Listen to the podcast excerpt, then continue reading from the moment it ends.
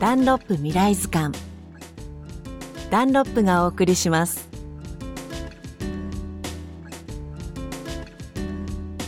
こんにちは、吉田美穂です。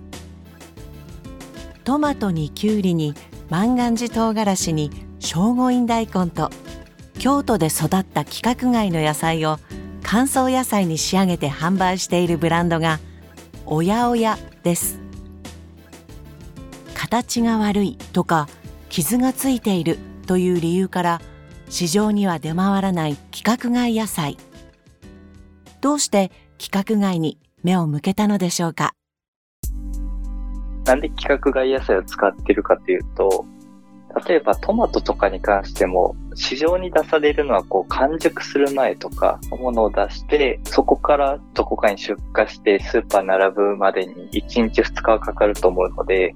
逆に一番淡い完熟している状態とか、それも規格外になる、これが流通せずにこう捨てられるのは美味しいのでもったいないなとは思います。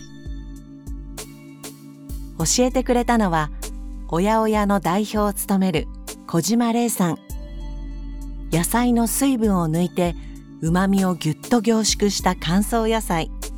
今までは捨てられていた完熟の状態こそが一番美味しいと小島さんは言います。完熟で甘い時のを使えば、まあ、乾燥してもより甘みが増すであったり、味に深みが増すっていうのがあって、乾燥したら美味しくなさそうっていうイメージを多分覆せるかなと思うので、ぜひ食べていただきたいなと思ってます。京都産の規格外野菜を使った乾燥野菜のブランドおやおや、ウェブサイトを覗くとカラフルなパッケージに詰まったさまざまなアイテムが並んでいますよ。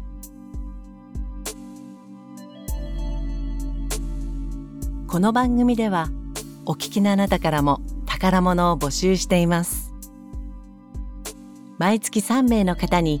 番組オリジナルのクオカードをプレゼントします。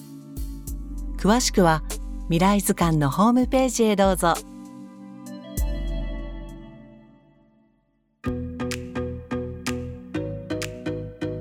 ひゃくねんごの子どもたちに日本の美しい文化や自然を伝えたい、そんな思いからダンロップが取り組んでいる環境保護活動、チームエナセーブ未来プロジェクト、定年ピタイヤエナセーブシリーズの売り上げの一部を活用して、にせんじゅうさんねんから日本ユネスコ協会連盟とともに全国各地で取り組んでいます。これからも地球と人の明日を守るために、